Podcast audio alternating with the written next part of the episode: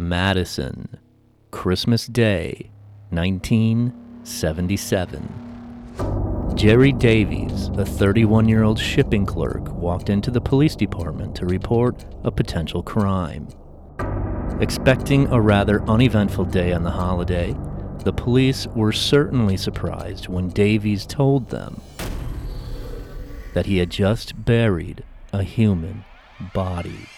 Directing the police to the scene, Davies watched as the naked, bruised, battered, and frozen body was pulled from a snowbank.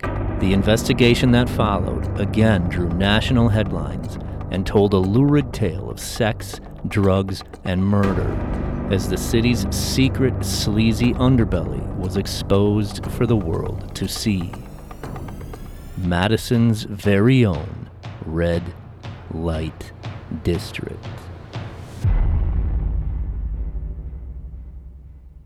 Welcome to Badger Bizarre. A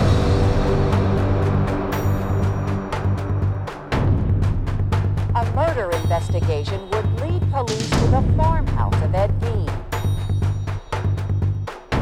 Mass murder at Frank Lloyd Wright's Spring Green Estate, Taliesin. Now authorities believe the suspect, 31-year-old Jeffrey Dahmer,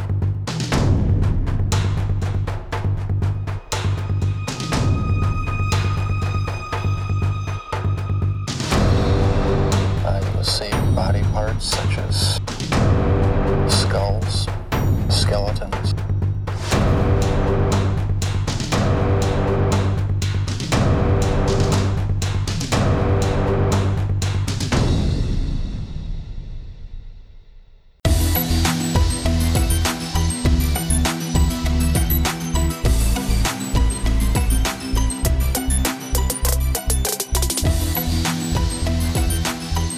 Thank you, everybody, for tuning in to this episode 34 of Badger Bizarre. I'm your host, Scott Whitman, along with me, your other host, Mickey Sanders.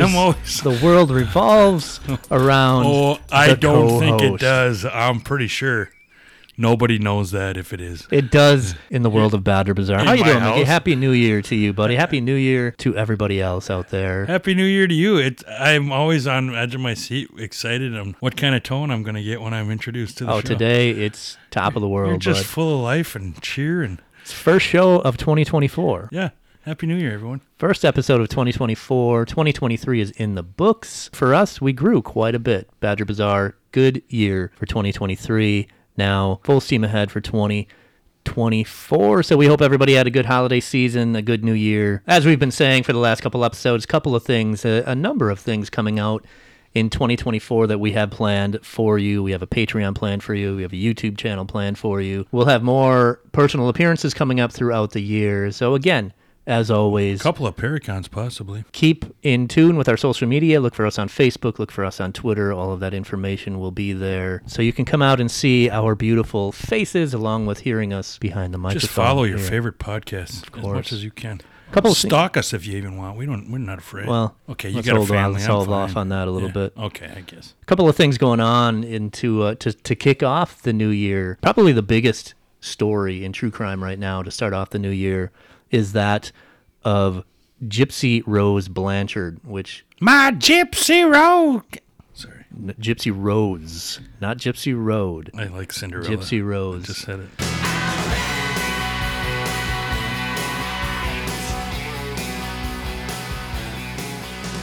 So, if you follow true crime, which obviously many of you do, you've probably heard about this. It's a pretty big story. It does have a Wisconsin angle to it, and I'll talk about it now. She has been released from prison. There's a big documentary right now that just started on Hulu. Hulu also had a documentary. Actually, I think it was a um, a limited series about her called The Act. But she has quite an interesting story here from WTMJ. Wisconsin connection: Gypsy Rose Blanchard out of prison after mother's murder. Gypsy Rose Blanchard, the Missouri woman who persuaded an online boyfriend to kill her mother after she had forced her to pretend for years that she was suffering from leukemia, muscular dystrophy, and other serious illnesses, was released Thursday from prison on parole. Blanchard was released earlier in the day. From the Chillicothe Correctional Center, Blanchard was granted parole after serving 85% of her original sentence. Blanchard's case sparked national tabloid interest after reports emerged that her mother, Dee Dee Blanchard, who was slain in 2015, had essentially kept her daughter prisoner, forcing her to use a wheelchair and a feeding tube. It turned out that Gypsy Blanchard, now 32, was perfectly healthy, not developmentally delayed as her friends had always believed. Her mother had Munchausen syndrome by proxy. That sounds like a band name or like you're having a stroke. It's actually a psychological disorder in which parents or caregivers seek sympathy through the exaggerated or made up illnesses of their children. It says, quote, people were constantly telling Dee Dee what a wonderful mother she was, and Dee Dee was getting all of this attention, unquote. Through the ruse, the mother and daughter met country star Miranda Lambert and received charitable donations, a trip to Disney World, and even a home near Springfield from Habitat for Humanity. Shit, I think I'm sick. Can you start taking care of me? Let's start meeting Right? some celebrities. Blanchard's mother was able to dupe doctors by telling them her daughter's medical records had been lost in Hurricane Katrina. If they asked too many questions, she just found a new physician, shaving the girl's head to back up her story. That's sick. That is sick. You're shaving your daughter's head to fake that she. But you got to meet some celebrities and get some Right. VIP kind of status. So Among the unnecessary if the proc- daughter was going along with it, I- she wasn't. she wasn't. Among the unnecessary procedures Gypsy Blanchard underwent was to the removal of her salivary glands. Her mother convinced doctors it was necessary by using topical anesthetic to cause drooling. No Gypsy kidding. Blanchard had little schooling or contact with anyone but her mother, also was misled, especially when she was younger. Quote, the doctors seem to confirm everything that you're being told. The outside world is telling you that your mother is a wonderful, loving, caring person. What other idea can you have? Unquote. But then the abuse became more physical. Gypsy testified that her mother beat her and chained her to a bed. Slowly, Gypsy was beginning to understand that she wasn't as sick as her mom said. Quote, I wanted to be free of her hold on me. Gypsy testified at the 2018 trial of her former boyfriend, Nicholas Godejohn of Big Bend, Wisconsin, who was serving a life sentence in the killing. She went on to add, I talked him into it. So what happened is when her mom was uh, holding her captive, chaining her to a bed, telling her has she has leukemia, shaving her head. None of this is true, right? Gypsy Rose got on social media and started communicating with the outside world, right? And her mom initially found out about it, smashed the computer. Uh, Gypsy Rose got a hold of another one. I don't know if this was done through a mobile device or another computer or what, but she eventually got on a Christian dating site and met A Wisconsin boy. Go figure. and met Nicholas Godejohn of Big Bend and convinced him to come and kill her mother, which he did. He left Wisconsin, Big Bend, which is in Waukesha County, and uh, stabbed her mother to death while Gypsy Rose was in the bathroom, like covering her ears when it happened. It said, according to the probable cause statement, Gypsy Blanchard supplied the knife and hid in a bathroom while Godejohn repeatedly stabbed her mother. The two ultimately made their way back to Wisconsin by bus, where they were arrested. Greene County prosecutor Dan Patterson described it as one of the most extraordinary and unusual cases we have seen. He recalled the first time he met Gypsy. She got out of breath walking 75 yards from the elevator to the room where he talked to her. He described her as malnourished and physically frail. Quote, I can honestly say I've rarely had a client who looks exceedingly better after doing a fairly long prison sentence. Prison is generally not a place where you become happy and healthy, and I say that because to me, that's kind of the evidence to the rest of the world as to just how bad what Gypsy was going through really was. Unquote. The bizarre case was the subject of a 2017 HBO documentary, Mommy Dead and Dearest, the 2019 Hulu miniseries The Act, and an upcoming Lifetime docuseries, quote, The Prison Confession of Gypsy Rose Blanchard, which is started right now. You can see that. There's a movie starring Sarah Paulson from American Horror Story fame called Run that's on Hulu that came out in 2020. That's a, it's not based on this story, but it's it's that kind of story and it's really good and it's something worth checking out if you just want to understand the whole concept. So she was originally sa- obviously her boyfriend is in prison for life. The boy from Wisconsin that she He, he came through for her though. I mean, he, Kind of psychotic how willing he was to do it, but you know he came through for the one he loved. Love So- is blind, right? right. And I mean, Wisconsin, we're dedicated to our loved ones. kind of similar to what we're point going to we'll kill for what we're going to be talking about today. Kind of uh, uh, love is pretty blind, I guess. And So deadly. Just kind of a messed up situation here. Munchausen by proxy, not something you hear about very often. I thought you were having a stroke when you first said the term to me. So Quite the story here. She was originally sentenced to, I believe, to 10 years in prison, and now she's out. She got out three years early. So, um, quite the story with, with a Wisconsin connection. Now, th- see, the thing is, Gypsy Rose got married in prison to somebody else, right? To somebody from Louisiana. way to not So, right, appreciate so the this- dedication. Jesus. So this guy's in prison for killing her mother, and she goes on and marries. Right. He doesn't even get her eternal love for it. So- his whole life is down the drain because he killed his girl's mother and she doesn't even stay dedicated to him. That's- Poor guy's on a Christian website, and he winds up in prison for right. the rest of his life. Yeah. and That's why I don't go on those that, that dating site, those Christian ones. not a happy ending for this guy. Another story here that I want to talk about, and this one again is based on DNA. We've talked quite a bit about DNA, uh, the advancements of DNA, and how it's solving cold cases. This is from Spectrum here. Quote: Cold cases cracked. Police named killer of two teens murdered nearly 60 years ago. Menomonee Falls, two cold cases that have gone unsolved for nearly 60 years have been solved thanks to DNA. The Menomonee Falls Police Department and Milwaukee Police Department have named Clarence Tappendorf as the man who killed 19 year old Diane Olkwitz of Menomonee Falls and 15 year old Terry Erdman of Milwaukee. In 1966, Olkwitz was murdered while she was at her job after work at Kenworth Manufacturing Company. Police said she was stabbed more than 100 times Yikes. and was found by a friend who was coming to pick her up. Her case had gone cold until now. That's got to make you tired to stab anything a hundred 100 times. times. My arm's getting sore just talking about it. says Clarence Tappendorf made a delivery across the street from Kenworth Manufacturing. Based on irrefutable physical evidence, it is a position of the Menomonee Falls Police Department that Clarence Tappendorf is responsible for the murder of Diane Olkwitz. It was just a handful of years later, in 1971, that 15 year old Erdman was murdered. Police said she was stabbed over 60 times after leaving a friend's house. This guy was 160 times.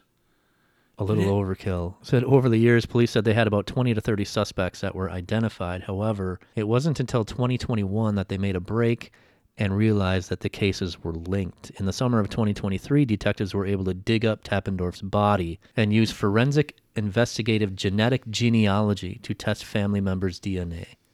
This led Tappendorf to be a match, and he is now named as the man who murdered the two girls. So again, we have familial DNA come solve two more cases.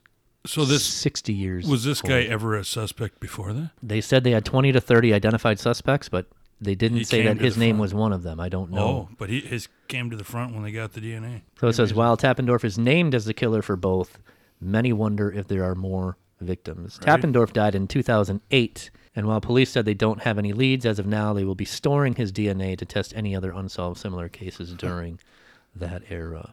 So basically, even in, in 1966 and 1971, they were keeping samples Like they knew where it was coming like ahead. right for further advancements in in, They in figured, forensic They figured this this kind of stuff is individual to a person, but they didn't have the technology, but they knew it was on the horizon. Right. So- They, I mean, nobody in 1966 was hearing about DNA. yeah, they they they had some kind of vision that they realized with technology would come along. So good for them. And, and again, this was this is familial DNA that they're using that are nabbing these people 50, 60 years later. And it's happening all the time, as we've, mentioned a few times. We've talked about this numerous times. Um, familial DNA, it, it really seems to be a game changer in solving a lot of these cold cases. bringing closure to these families who've been dealing with these questions since it happened. So that's it's a good thing. Now, speaking of cold cases, here's another thing here. It says police asked for tips in solving 1987 homicide near Michigan Wisconsin border. A Wis- and this just came out. This is just a couple weeks ago that they're asking for this. A Wisconsin Sheriff's Department is asking for help from Michigan residents in solving a decades old homicide near the border of the states. The Marinette County Sheriff's Office revealed Wednesday new tips are needed to close the homicide investigation of 32 year old David Hunter of Green Bay. David Hunter was found dead on November 24th, 1987, at a makeshift campsite in a forest in Niagara, Wisconsin, a town right on the state lines. Investigators believe he was killed at the makeshift camp. Hunter was last seen alive on November, on November 14th, 1987, which was 10 days before his body was found. News reports at the time said he was killed with a small caliber handgun, and his guns were also missing from his camp. Money was still in his pockets. An article in the Green Bay Press Gazette dated November 28, 1987, said Hunter got around by walking or hitchhiking. He stopped at a bar in Pembine a few times and was described as outgoing, friendly, and talkative. He said he planned to leave his camp before the deer hunting season started on November 21st. Now, the fact that they're asking people for information about this murder that happened in 1987 makes me believe that they have something again. That there's a reason now, 40 years later, that they're coming out asking for stuff about this. Why this murder? Right? I mean, how many murders have there been since 1987 in this area? And they're coming out asking for information about this. This leads me to believe that they have something. Right. This is what I would, would assume. So I believe that there's going to be more information coming about this case uh, coming up. It says anyone with in- information on the case is asked to contact the Marinette County Sheriff's Office at 715 732 7310 or Marinette County Crime Stoppers at 1 800 427 5857. It is nice that this technology's come along to solve some of these long time cold cases. It's just too bad that it wasn't around earlier so that these families and victims could have sooner closure, but it's nice that it's happening now.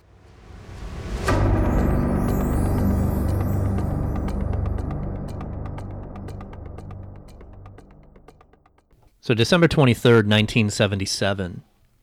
So th- this was another story. Another famous Wisconsin trial, really.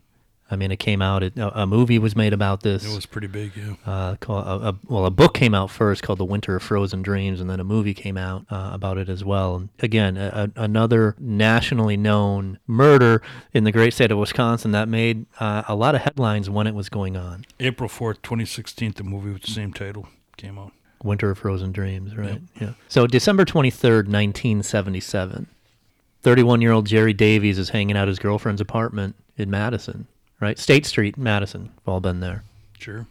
I've forgotten a lot of fun times there. His girlfriend is 25 year old Barbara Hoffman. Now, Barbara didn't drive, so Jerry had gone to her apartment that night, but Barbara didn't want to stay there. She wanted to, she's kind of restless. She wanted to do other things. So they actually drove back to Jerry's apartment for a while. They listened to music. Jerry lived on Park Street, it's a little outside of downtown. They listened to music, they hung out.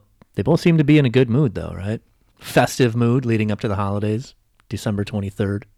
After a while, they return to Barbara's apartment. Again, State Street, 638 State Street, apartment 306. Still there. It's actually right above Campus Street Sportswear. So they return to Barbara's apartment. They have some drinks. They're watching Johnny Carson, you know, just kind of a low key night. And they're lying on the couch until Make it sound like you were there. Until they how, both fall How did you find all this shit out? Watching Johnny Carson, they're watching Johnny Carson on a 12 inch TV. streaming Hulu. Oh, that didn't exist back then. Now, not saying Netflix and chill, they're doing all that. yeah, Johnny Carson and Ed McMahon and chill. Uh, right. Next thing Jerry knows, Barbara's calling his name and waking him up. Right? So she's like, Jerry, wake up. Not in the good way. She's like, I got to talk to you about something. And Jerry wakes up and he's like, What the hell's going on? You know, it's 2:30 in the morning. What's up? Now Barbara proceeds to tell him quite a story. She says that when she got home to her apartment yesterday, she found a body in her bathroom. In the bathtub. A body, a dead, Naked, Human. dead body in the tub. and she needed Bashed in the head. she needed Jerry to help him get rid of it. I mean, is that that big a deal? I find that in my right. bathroom Why like every other Just day. Get rid of it your damn self. Yeah, So jeez. I mean, it happens. Now the body was not in her bathroom anymore.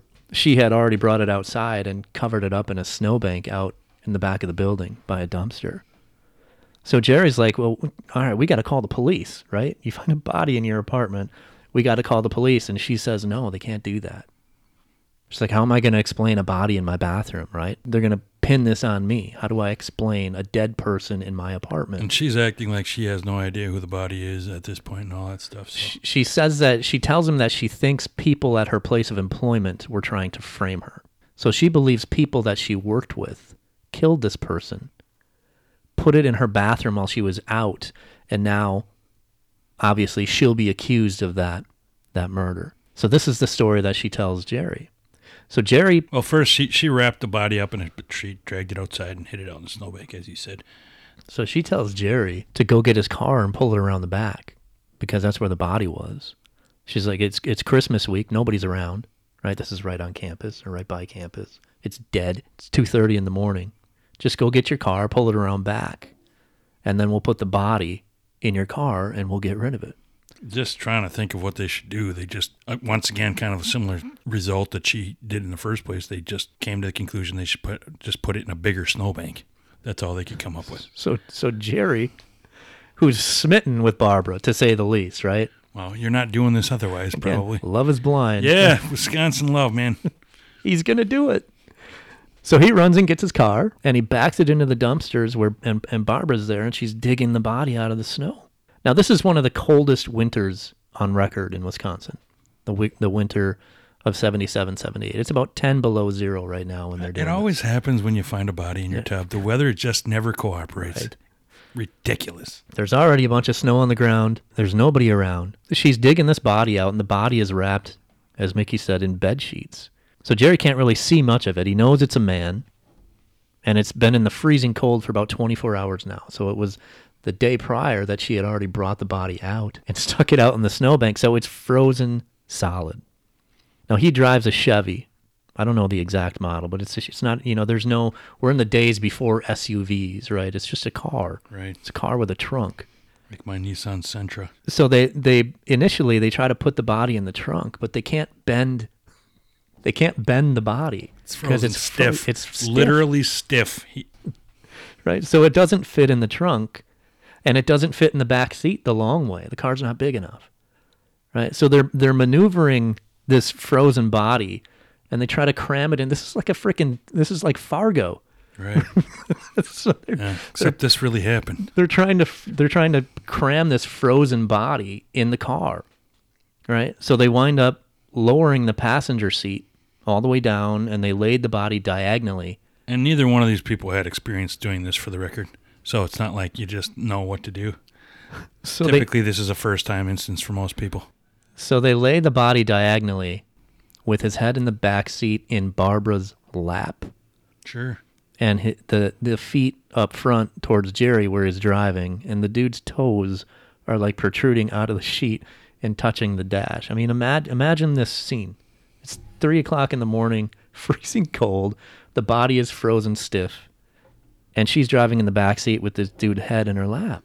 Right, so they're driving now with this with this body in their car, and they're passing Science Hall, and they go up Bascom Hill and onto Observatory Drive. Right, and they're trying to figure out what to do with this body.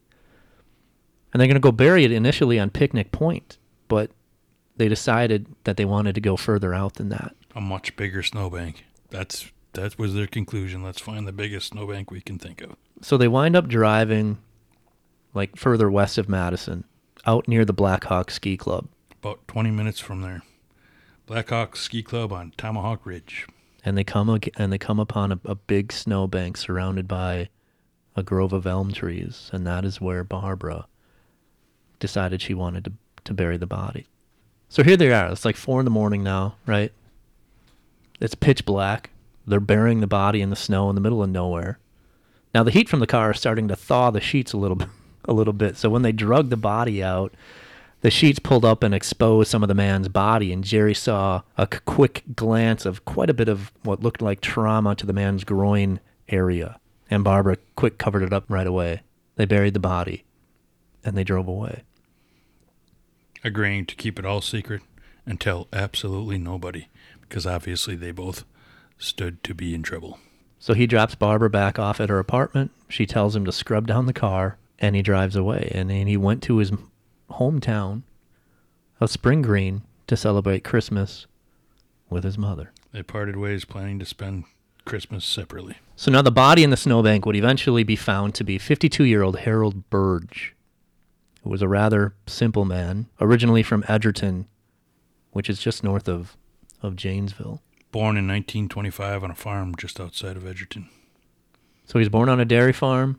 Never really, his family never really did well. So they were they were really more sustenance farmers, even though technically they were on a dairy farm. The dairy farm really didn't bring in any money, so they were sustenance farmers, which means that they pretty much lived off of what they farmed, Self-sufficient, which Yeah. is, as, as your book would mention, that, that was the case a lot of times. and they they sold what they could. And they, they were a very Norwegian family from a very Norwegian community. Very Norwegian. you know, he's a very tradi- from a very traditional family, very simple man. Again, they're not rich. He had one sister who lived nearby, and she had a husband. He lived on a farm with his parents, as we said, until forced to sell. Then, then he ended up moving to Stoughton, Wisconsin, and he took a job there at Uniroyal Tire Plant to support his retired parents. Not much longer than that, both parents passed away uh, within four years of that, and he remained in that same home all by himself. Dad passed first, then mom passed a couple years later.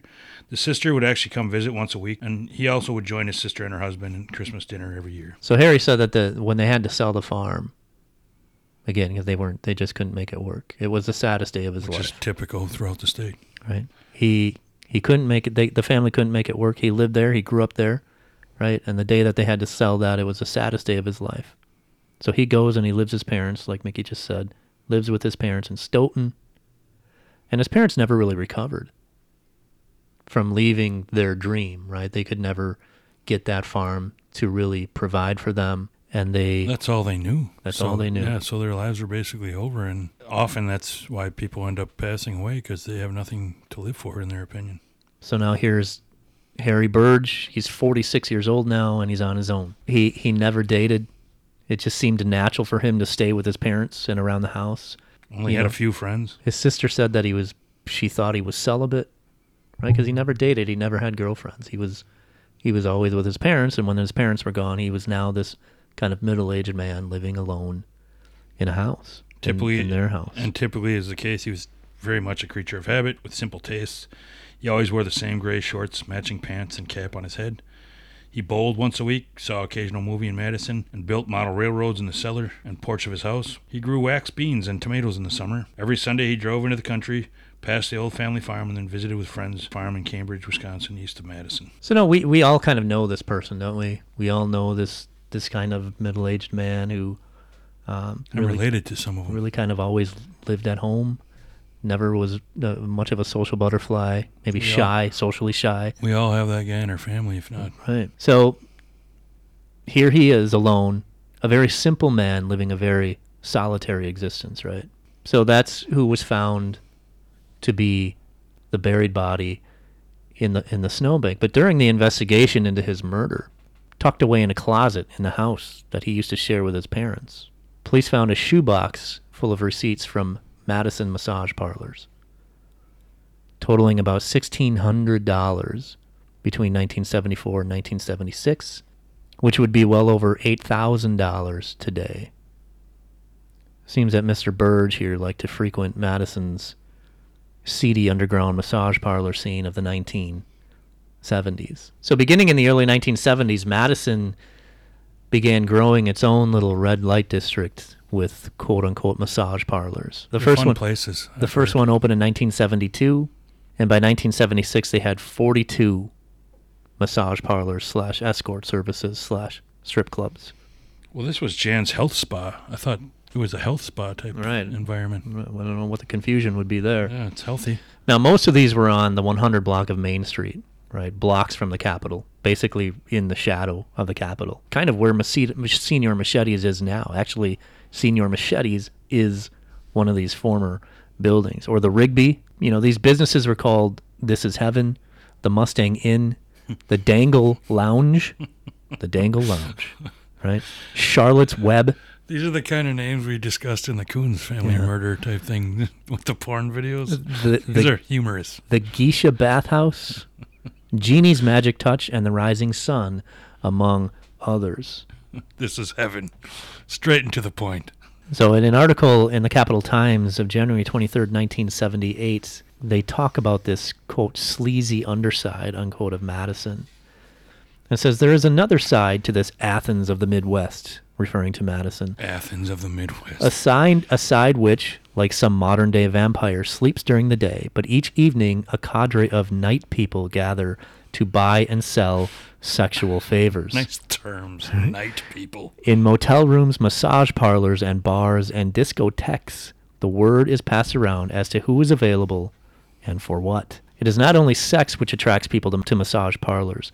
The Madison parlors, according to reliable sources, have become havens of hard drug use and peddling. In some instances, they even have been used as centers for trafficking stolen goods. I thought you were going to say it was their technique as far as the massage. Huh, I guess I was wrong. Or at the deep tissue massage, Yeah, or, or just, just the normal one. Knowing really how to how to make the body feel better, yeah. So one man, a parlor regular, recalls having been offered a whole truckload of stolen tires, and countless others were given the names of quote friendly doctors unquote, who were here in town and would be willing to provide pharmaceutical speed and heavy tranquilizers such as Quaaludes. So the Rising Sun was actually the last remaining one of these, and as as recently as 2014, they were still around and still getting busted for prostitution and we're we're pretty much forced to close down. And I believe that is the Rigby today. The Rigby uh, Pub and Grill in Madison, which is a fairly well known place, used to be the Rising Sun, which is one of these massage parlors that we, we're we're talking about. Got to give them credit for being persistent. They No didn't give up. They Right. didn't.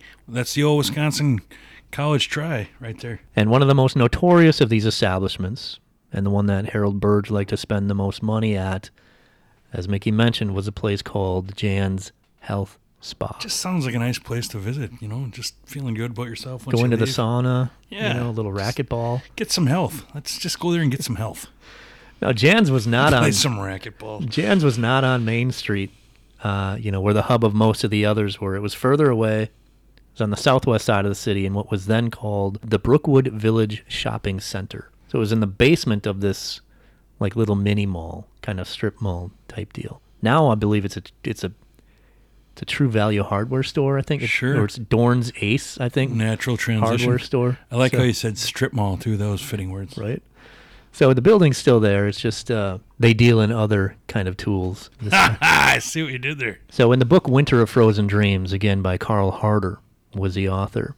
And the book this is really the the only book that I've seen, this kind of comprehensive study of this case. Now what Harder says in his book Winter of Frozen Dreams, he says, quote, at Jan's, one could get massaged, engage in oral sex and intercourse, watch two women make love, get tied up in leather and whipped, score a lid of dope, or even buy a small caliber weapon. This is really dark and seedy, but it just makes me laugh. So what does that tell you about my sense of humor? I mean, and, and for Madison, that was pretty hardcore. You know, it wasn't only It wasn't as typical, but basically a whorehouse, but you could get a lot of drugs and guns there. right. too. But th- this kind of sets the scene for the whole whole city at that point. now it featured black walls and blue lights with women walking around and you know high heels, lingerie. It was so popular that on weekends. Let's go there right now. About that black walls and blue lights. You can just can't you just smell this place? Right. Oh yeah. I've been in bars that smelled like that, and it didn't have nearly as much going on. Now on weekends, it was so popular that the I line. do want to go there right now, though. To be honest with you. Well, you can go to True Value Hardware store. It'll, it'll take you right Same in. difference. The smell will still linger. So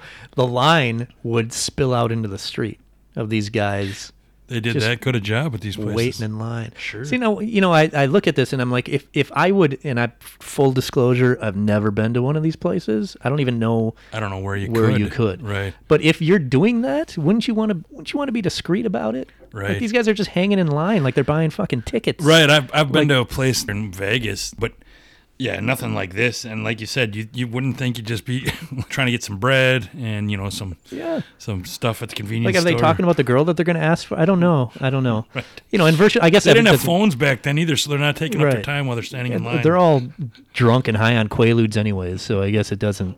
It doesn't really matter. They're not going to in the beginning. remember each other, anyways. right. I guess. Yeah. Everybody's there is gone. So Now it seems Harry Burge spent most of his money at Jan's uh, because Harry was into some kinky shit.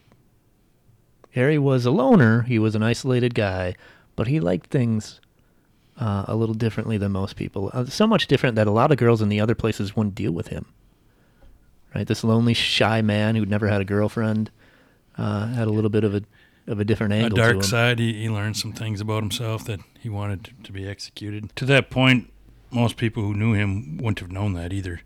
So, with age, he grew lonelier. On a winter day in 1975, he decided to visit Jan's health spa by himself. Once there, he chose random masseuse and went back to the room with her. Not capable or willing to execute what he asked for, the masseuse left the room and went up to the front to report happenings. Another masseuse decided to come back and found him nude and pleading for the simple favor, and she went along with it. So, even Jan's health spa, n- not all of the masseuses or helpers or whatever you'd call them back then, not even they didn't all want to be involved. But he did find one. There was one girl that he requested every time he went there, sometimes having to wait hours. like they wait for hours for this Standing in for line this one for this person. one yeah. girl. So, you know, basically waiting until she's done with other guys. It's nice to be popular your and turn. wanted, isn't it? And her name, of course, as we go back to the top, was Barbara Hoffman. She knew what she was doing. It seems like old Harry here liked to be punished. So he brought with him an extension cord to be whipped while he was handcuffed with, you know, kind of cheap dime store cuffs. So Barbara would do this, right? She would take that extension cord and she would whip him. Well, the first time he asked, wanted someone, he asked these favors from the first masseuse, and she stormed out of the room, just disgusted. But Barbara came in. She calmly picked up the cord that he threw at her across the room. She walked toward him without warning and just began whipping him. The cord cut across the shoulders, spine, and chest. After about a dozen whips, he begged her to stop. She added two more just for just for good measure and stopped. As Burge wept from pain, she dipped the towel in the cool water and dabbed his wounds. That's so sweet, considerate. He then dressed, introduced himself to her, and asked if he could request her next time. After she said yes, he left two twenties on the table and left. He would return many times, as we mentioned, always requesting Miss Hoffman. Eight thousand dollars in three years he spent at Jan's Health Spa. Now this is fifty bucks a pop. This is a relationship. This is fifty bucks a pop for thirty-five minutes. Eight thousand dollars in two years, three years. That's a lot of money. It's like a girlfriend. Uh, that's a, that's a lot of times getting whipped by a fucking extension cord, man. Well, he found he found someone willing to do it. That's love, man. Right? Right? I, I guess. It's been a while since I've been in love. Maybe that's not what it smells like. You know, and the funny thing is, a lot of times they wouldn't even do that. Sometimes he just wanted her attention, right? He would they Just would talk. Just they wouldn't talk. no physical uh, interaction whatsoever. Yeah, sometimes. So, like I said, it basically became a relationship. It's somebody paying attention to him, Right. right? and he's he's lonely. He's in older years. He doesn't have a lot of people in his life, and he's lonely. And this woman was getting paid to do it, and she was willing. Now, Barbara was a pretty hot commodity in the Madison parlor scene.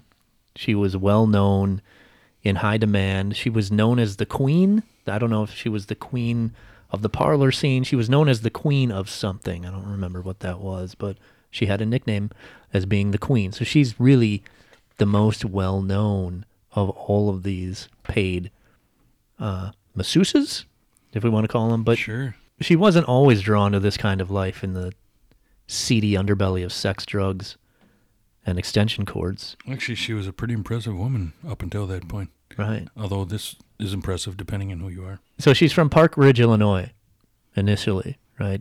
Chicago area. Born in 1952. So R- Rosemont, Illinois area, uh, just outside of Chicago. So her college entrance exams placed her in the 98th percentile, and her IQ was tested at 145, which is deemed highly gifted. Accepted threshold is 130 to 140 or above to be considered genius. So she was a pretty smart girl. Pretty smart cookie. She went to Butler University in Indianapolis on a full ride scholarship. She graduated with honors from Maine South High School. She was also a National Honor Society scholar, and she played the French horn, so this was an all American girl. As he said, she earned a full scholarship to Butler University and enrolled. She earned all A's and joined the sorority Phi Beta Kappa while there, also allegedly becoming fluent in three languages while there. So she's killing it. No pun intended there. Right? She's nice choice of words. she's she's killing it, but her, she's her future is bright. She's got to wear shades. man. right. She's bored. She's bored. So she winds up leaving Butler, goes to UIC for a bit, University of Illinois at Chicago, and then she transfers to UW Madison, and she majors in biochemistry. She be, she studied biochemistry, earning all A's in all the core subjects. So this girl, whether she was a good student or not, she was smart enough to just do it. 1973, she was awarded a summer scholarship to the University of Utah to assist in research of protein synthesis. She maintained a 3.9 GPA for over two years at Madison. And then in 1974, she's only 12 credits shy of her degree. She drops out. She quits Madison. She submits a letter seeking a leave of absence due to illness, which was granted. She re enrolled in the spring of 1975, but she withdrew. She re enrolled again in the fall, went for five weeks, withdrew again. And she actually continues this for two years. She re enrolls, drops out, re enrolls, drops out. And Madison kept extending her, her leave of absence because they didn't want to lose her, right? I mean, this, this is a Dean's List student who's obviously very bright. Those schools want to keep those people. She's got a bright future in her eyes. So they, they kept letting her do this Until 1977. when she just quit. U- UW Madison would only accept her on a trial basis at that point. Now, before then, as Scott mentioned, she was in Utah. After returning, she, she found what was temporary work at a massage parlor, what was supposed to be temporary work at Jan's Health Studio. She allegedly told her mother she signed on for the receptionist position. Well, we've already seen that that was more evolved than that. Once at this place, drugs often were used to, to make the shift go faster for a lot of these masseuses. She spent more and more time at the parlor. So she's dating at the time. She's she's typical living life, but she's more and more into the drugs and the alcohol. And at some point, she was enjoying what she was doing, but she wanted more. Believe it or not, she she actually aspired to open a, a parlor of her own and let the secret slip to other co-workers. Starting to have prominent clients co-sign for loans she then defaulted on her payments, leaving cosigners holding the debt. Fearing adverse publicity, all cosigners quietly repaid the loans because, you know, this is a seedy lifestyle. Finally, part owner manager of Jan's Health Studio, William Grover Garrett, found out about this and forced Hoffman to stop doing it. And that kind of started contributing to her demise. So th- th- this very smart woman, 4.0 student, 3.9 student, dean's list, starts dropping out of school, can't focus on schoolwork because she realized how much money she could make.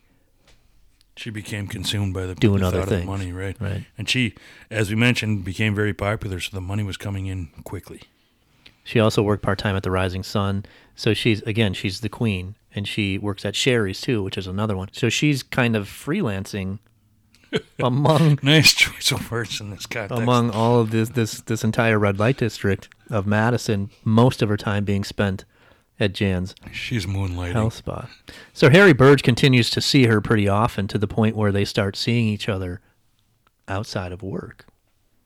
Which on the surface is weird, right? From her perspective, she's this this beautiful, young, smart, very high in demand woman. but naturally quiet and introverted. So that's why she she became more animated. While on the combination that she became really used to doing, which is a combination of quaaludes and wine.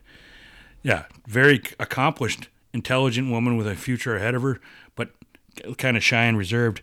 Once she got this stuff in her system, she became a whole different person. And and he's 52. He's lonely, right? Kind of short, balding, stocky, portly. No relationship background. Dude, stop looking at me when you likes train sets. shut up. I don't even have it set up. So, so they they they're a little bit of an odd couple, right? But she's giving him the attention he wants, and Right. she's making the money, so they both win. I guess if that's the word. So they start dating, and also she, she you know she does something that makes him believe that she's really legit about their relationship. She quits the massage parlors and gets a straight job. Right? She starts working at an office job somewhere. That's love, man. Right? She she quits, you know, Jerking guys off. and and gets a job picking up telephones. And so this tells Harry that same same feeling I with guess hand, so, I yeah. So yeah, similar. So this tells Harry that all right, she's she's really in for it. And also, she wants to forget about that part of her life. You know, not only did she quit the massage parlors, she wants to erase that part of her life away. So, how about I get an alias? How about I get a second identity, right? So she changes her name. Not legally, but she starts using an alias. Linda Millar, M I L L A R. So she goes out with him in public, she meets some of his bowling buddies, right? And he introduces her as his fiance, Linda Millar. So now people are like, whoa, Harry. right? We you never had a girlfriend woman. in your life. And, And now we're meeting somebody for the one. first and right, and you're gonna you're gonna marry this woman for the first time. But Harry is I've head, had a few friends like that too. Harry is head over heels. He loves Linda Millar. She's giving him the attention he wants. He- She's willing to do the dark, twisted things he likes, and they've spent a lot of time together, getting to know each other. I mean, Well, he that's what love looks like to a lot of us. he they had no sexual relationship outside of the massage parlor though so he tolerates the that fact sounds like a lot of marriages I know to this day, actually. he tolerates the fact that they have no sexual relationship outside of work and that she also really seemed to be spending a lot less time with him as time went on. You know, she'd be seeing him maybe once every other week or so. And he was rolling with that because again, this is this is the woman that's going to be his wife, right? So all of that other stuff, And he'd never had, as he said, never had a relationship to, to base anything on. So he doesn't know what it's like. He doesn't know that this isn't normal. So yeah, he's going along with it because he's in love, whether she is or not. so they don't have a sexual relationship. She doesn't spend a whole lot of time Unless with there's money involved. right? But he's okay with that, so much so that in October of 1977, he made Barbara Hoffman, or Linda Millar, the sole beneficiary of his $34,000 life insurance policy, and also put the deed of his house in her name. That's love, man. That's love. At least for Wisconsin men, apparently. And on Christmas night of 1977, Harry Burge's sister calls the Madison police to report that her brother did not show up for their Christmas meal.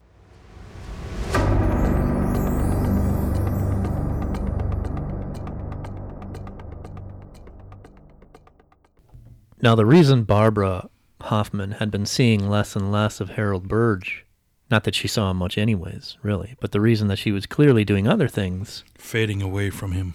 she was also somebody else's fiance.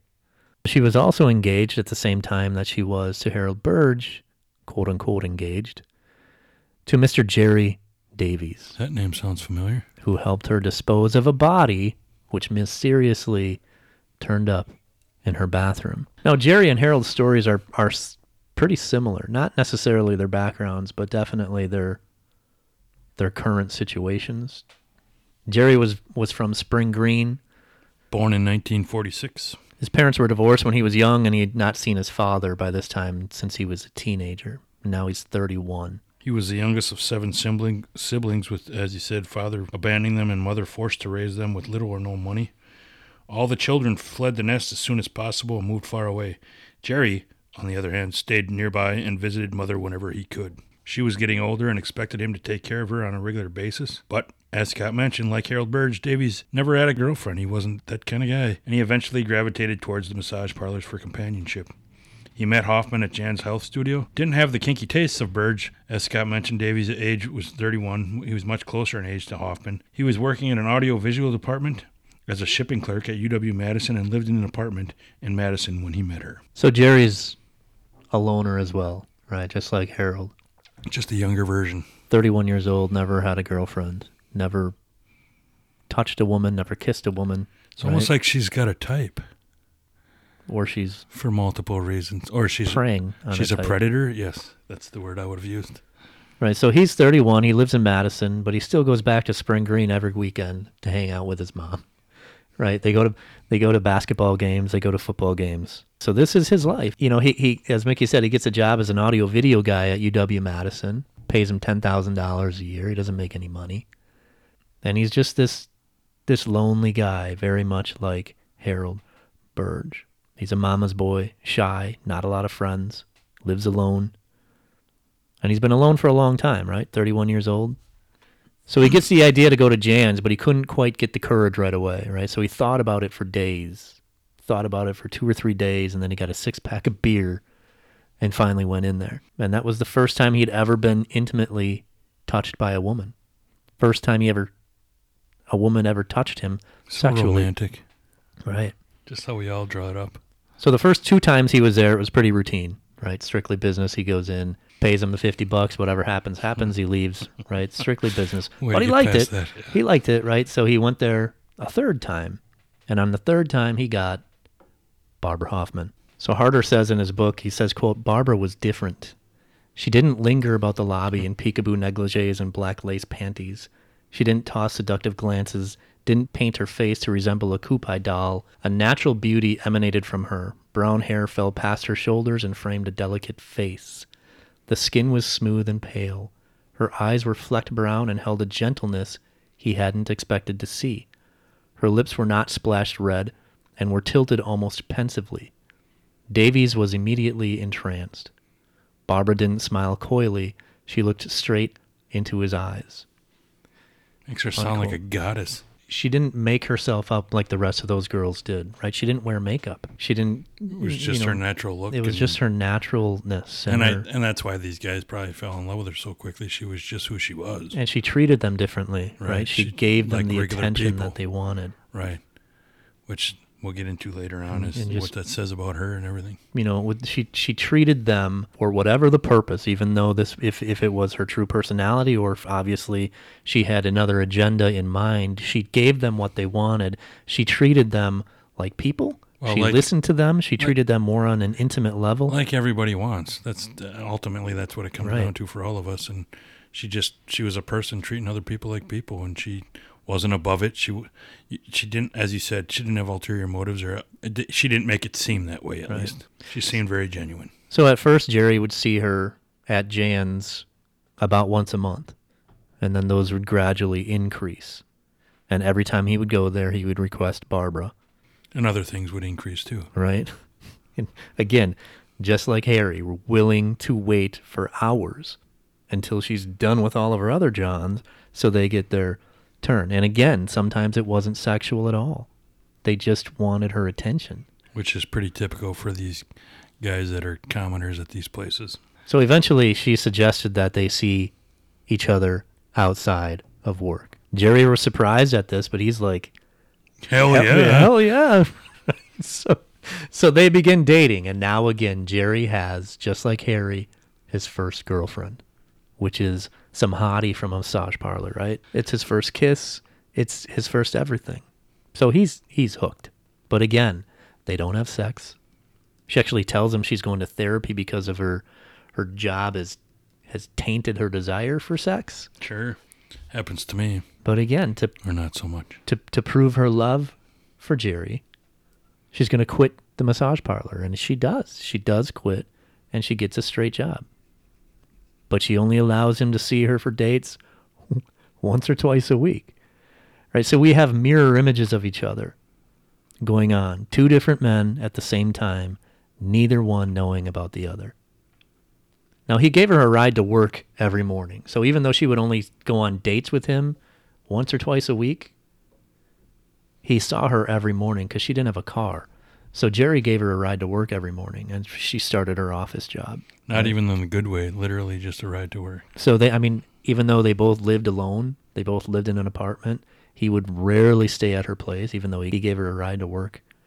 As Every we, morning. As we explained early in the episode, they, they didn't spend the night together that night that they found the body in the tub, Right. even. Eventually, they get engaged, and they set up a wedding date. Sounds like love to me. they're going to get married that summer, you know? But eventually, for reasons he didn't really understand, I They think post- that's the key. they postponed the wedding, and she didn't quite want to get to setting a second date yet. Now, on the morning of December 23rd, he dropped her off at work, like he did every day, and asked if she wanted to get together before he went to Spring Green to spend Christmas with his mother over the holidays. And she said, No, you know what? Just call me a few days after Christmas. I've been to Taliesin. I, I don't need to be there again. We'll get together then. Just call me in a couple days. But by this time, Jerry's getting a little bit skeptical, right? Maybe something is going on with her. The once or twice a week thing has dwindled down to about once every other week. Even for him. He sees cigarette butts in her apartment, though she doesn't smoke, right? And what little affection she had shown him had decreased even more. So he's he's getting a little bit nervous that They're not even married yet. something's going on here. But that night, right, he's home. He's thinking he's not going to see her, right? He's going to call her in a few days, which he said. His phone rings, and it's her. Hey, you still want to come over tonight? So he flies over there, right? Didn't even put clothes on. Hell yeah, dude. Just he gets literally in his car flew. and he goes right to her apartment. And that's the night she tells him about this random body that she had already removed and put it back outside by the dumpsters. And after that night, they dispose of the body. He drives out to Spring Green to be with his mother for Christmas, and she heads back to Chicago to be with her family. But there was a little bit of a difference between Jerry and Barbara, and that's the fact that Jerry had a conscience. Right? He couldn't shake the fact that he just helped bury a body. So after contemplating this for a while and dealing with this internally about how he should handle this. At 10:15 a.m. on Christmas morning, 1977, December 25th, in case you don't know. Jerry Davies arrives at Madison Police Department, Only about 30 hours after hiding the body at the Black Blackhawk Ski Club, Snowbank. and he tells the police that he just buried a body. And you know those cops were pissed. Man, right? because he, he stayed tight lipped for a long time, first of all, didn't he? The guy really knew how to a keep day a and secret. day and a half. Right. Not even a day and six hours.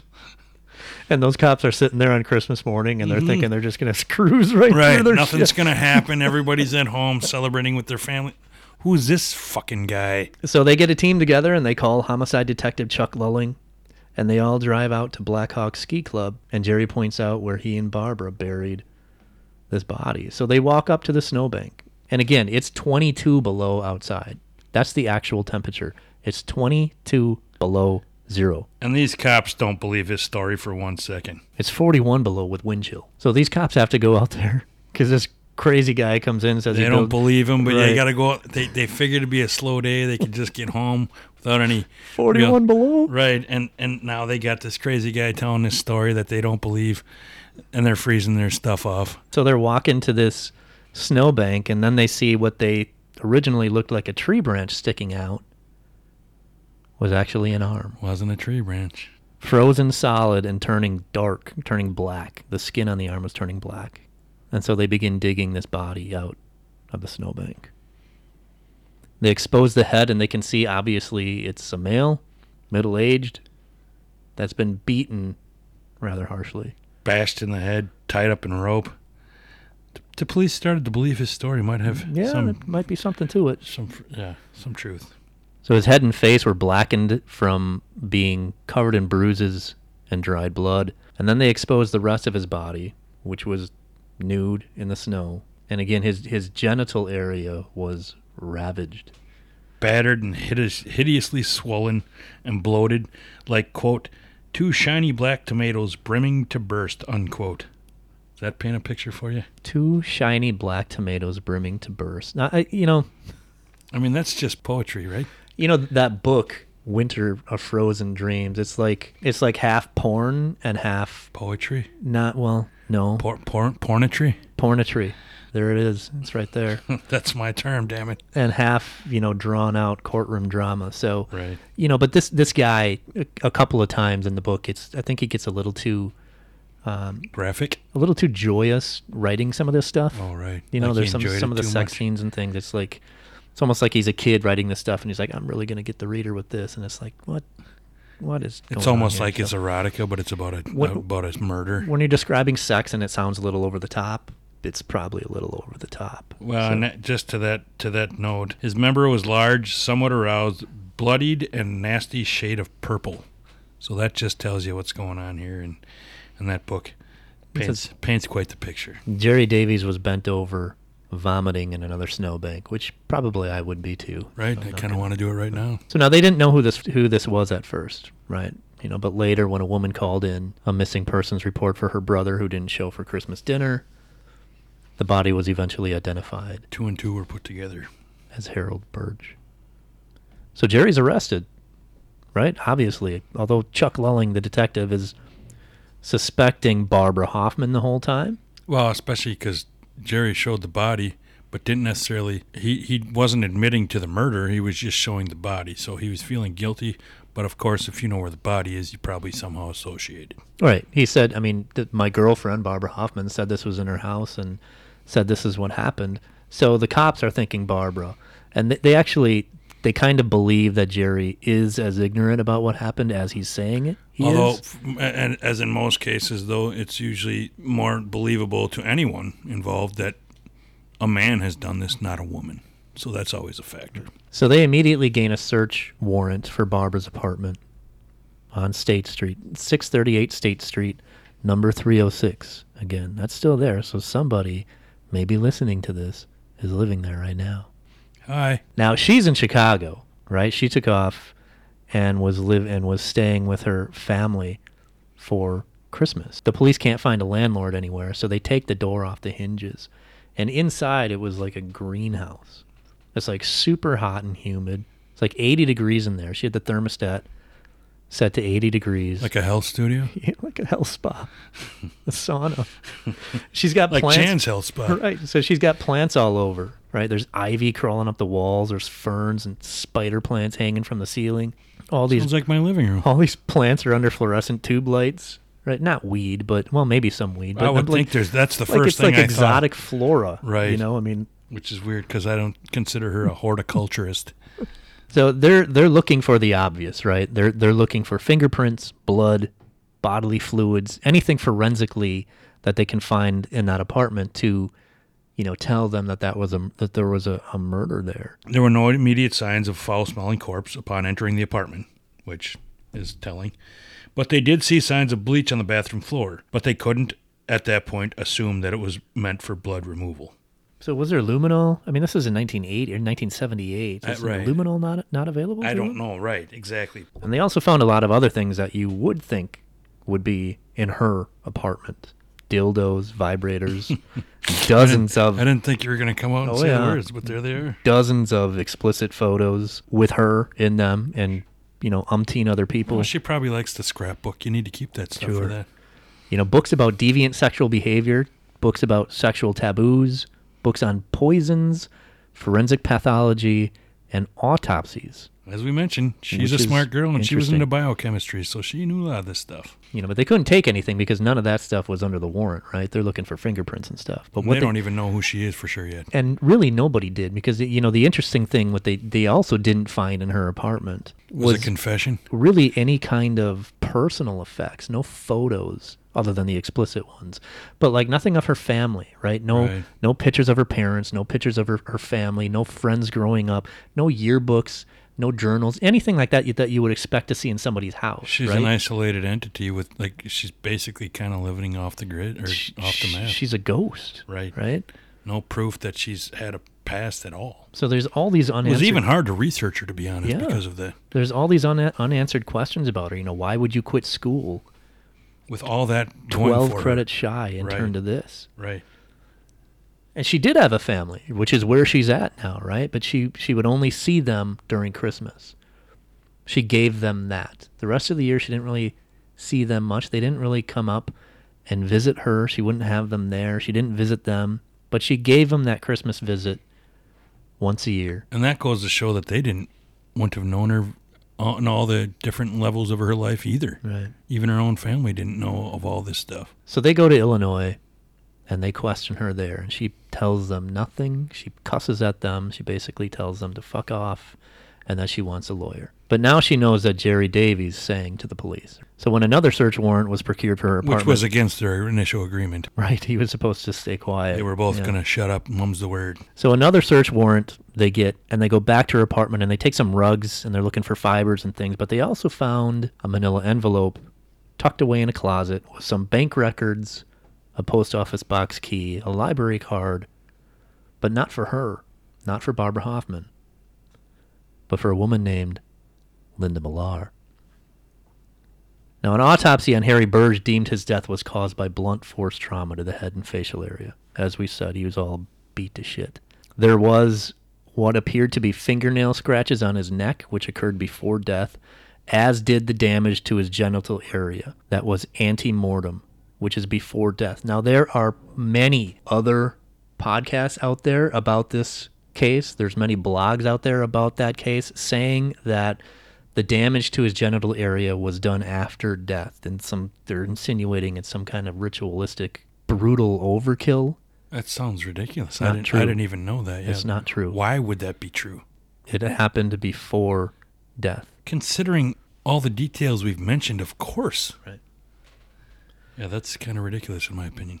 now it was also discovered during the autopsy that he had kidney cancer and he likely didn't know it but it was advanced to the point where harry likely would not have lasted another year so sad story all around for harold burge who you know really did nothing Burge's right kidney was never diagnosed or treated with cancer. If left untreated, it's figured he would have died within a year, meaning his murder would most likely have been unnecessary. Now, the prosecutor investigating Harry's murder and looking into Barbara Hoffman was the youngest prosecutor ever elected in Dane County.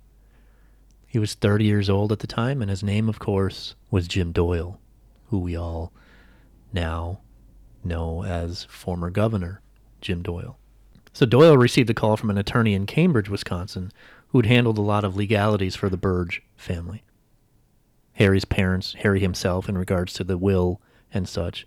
And he tells Doyle that that past October, Harry came to see him and wanted everything to be left to a woman named Linda Millar. He thought it was very odd that Harry would do this.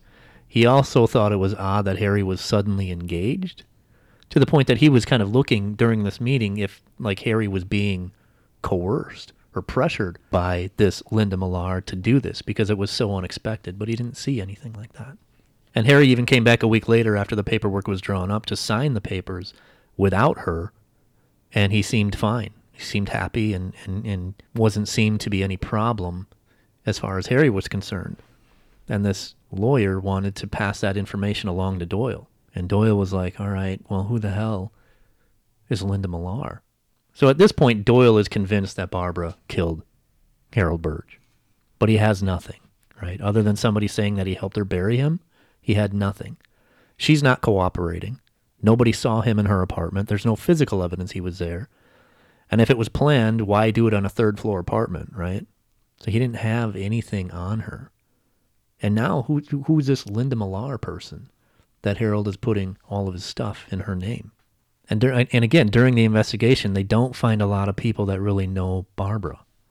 She didn't have close friends. She had acquaintances at the at the massage parlors. Obviously, she girls that she knew, but People who knew of her, right. She but didn't not anything about her. she didn't really have and for this person to be the queen of what she does right and to be so smart while she was in college there was no close friends which is maybe a testament to her, intelligence that she did keep everyone at arm's length. yeah all she really had was acquaintances at the at the massage parlor and, and returning customers obviously knew her you know even They knew of her.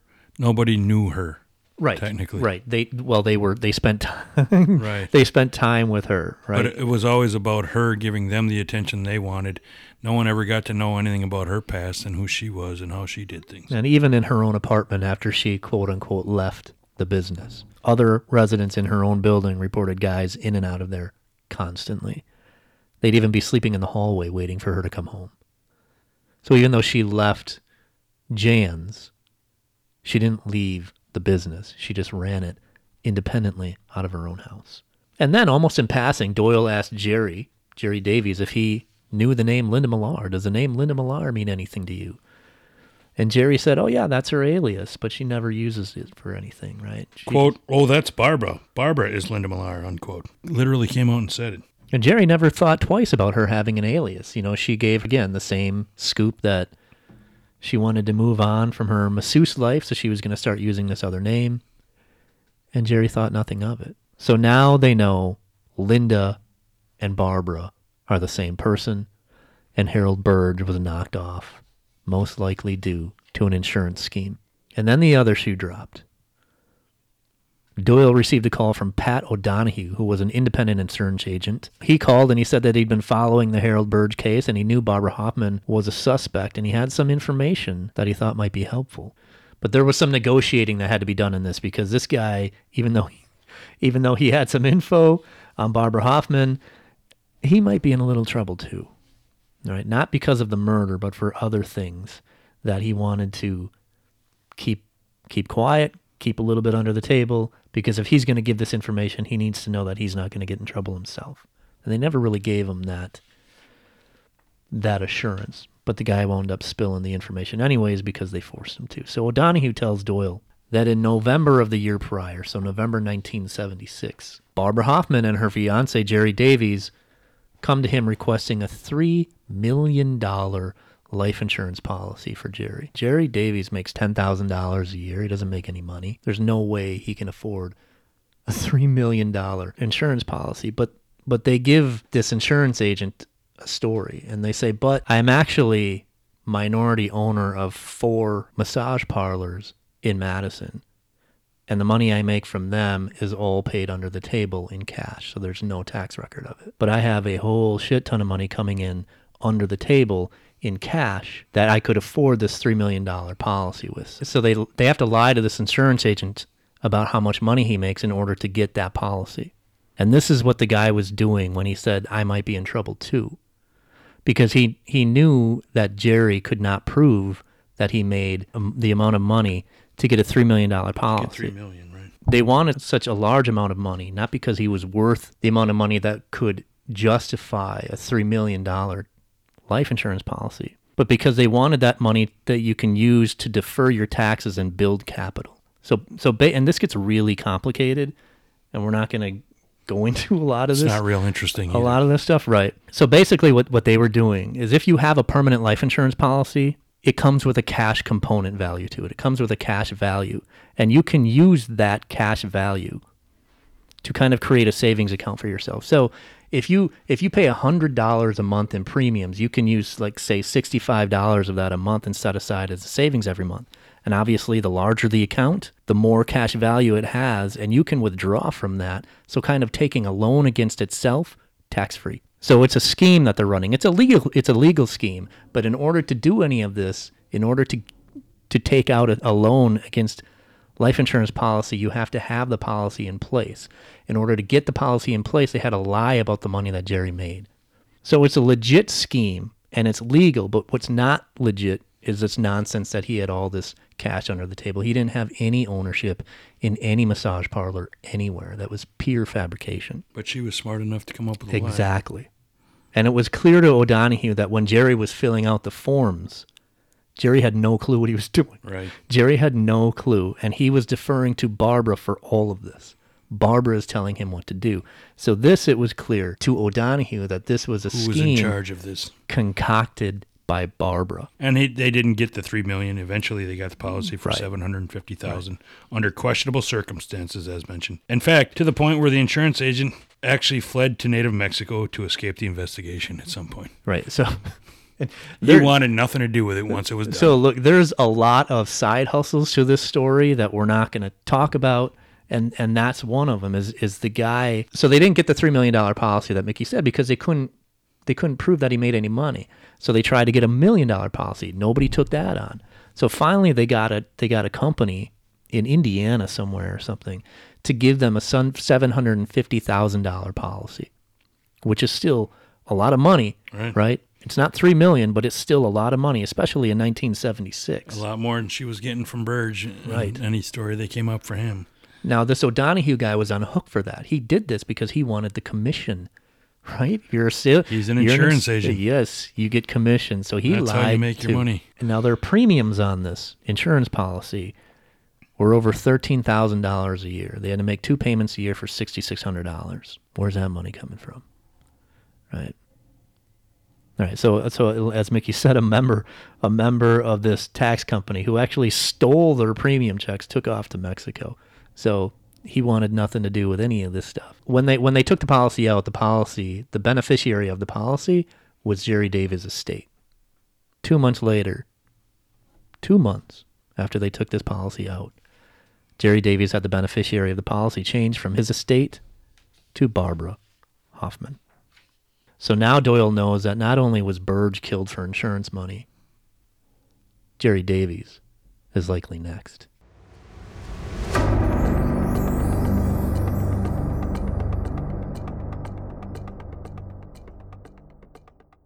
So they arrest Barbara.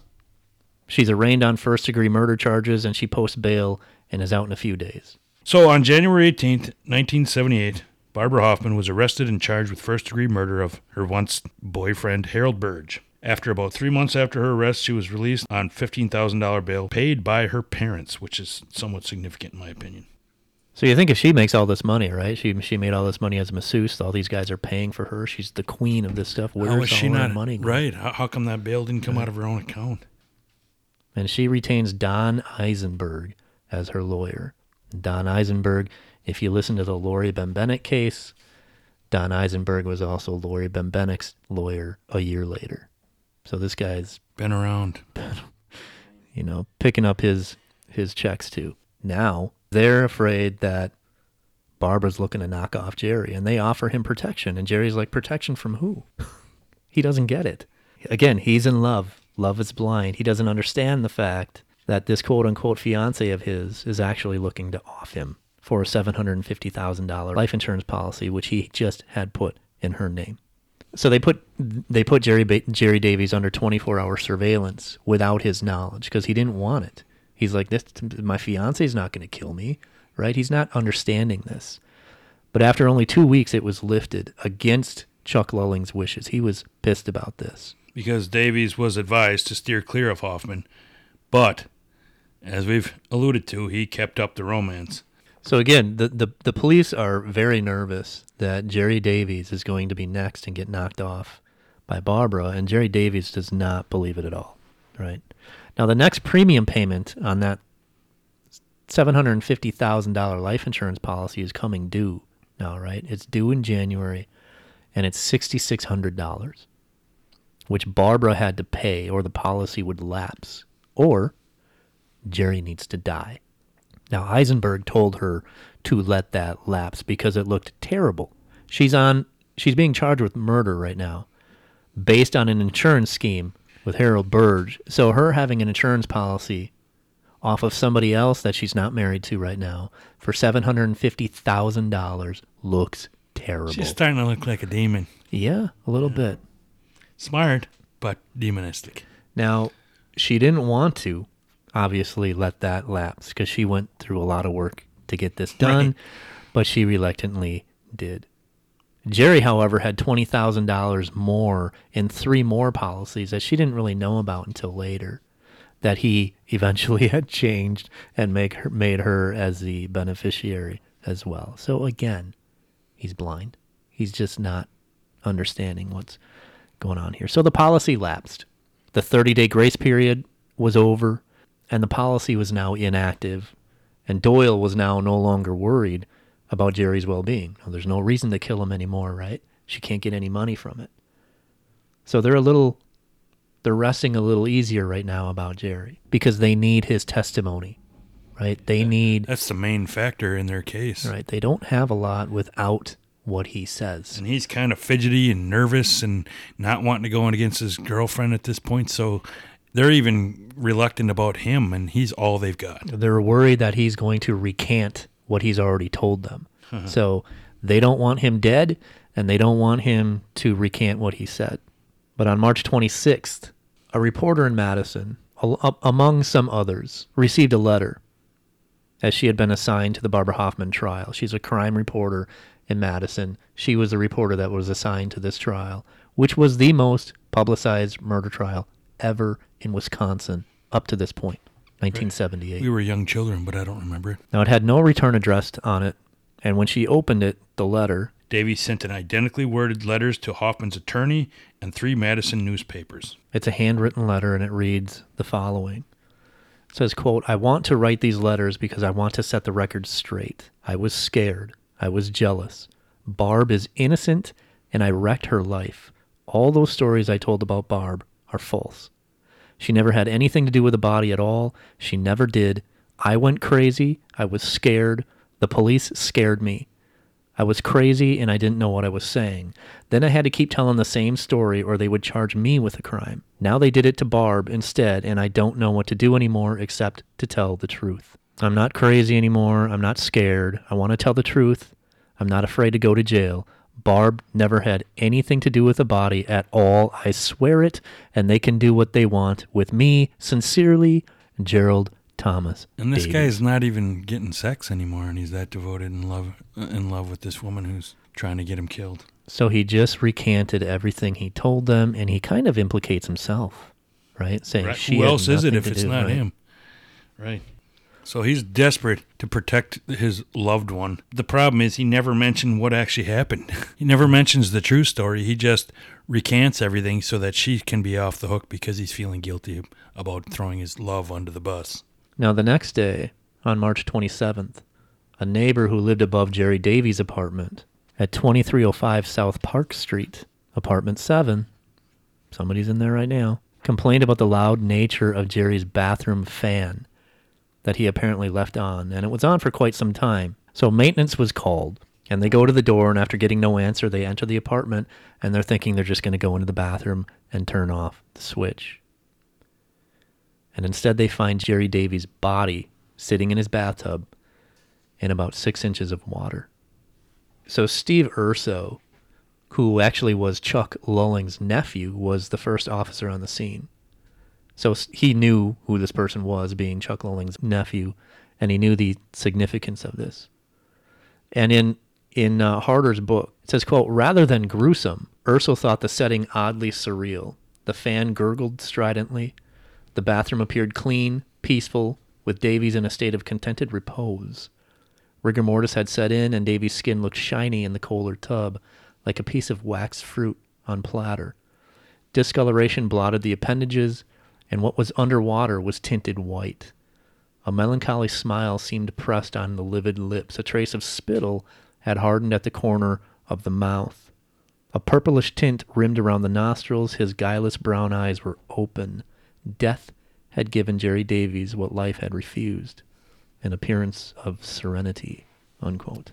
That's poetic. As gruesome and morbid as it is, it's kind of beautiful how he worded that. They did find an empty Valium bottle next to him in the tub, next to the tub itself. As a result, they initially speculated suicide, considering the letters, but throughout this whole time, he they weren't completely sure that Davies wasn't somehow part of it or outright trying to frame Hoffman for his actions because possibly he killed Burge out of jealousy after finding out Hoffman was engaged to him also. So, and now he sent those letters right before this, right? So now were those letters a suicide note? Right. Well, he, he's not off the hook for as far as murder, but are they just saying it, he killed himself because he couldn't handle it anymore?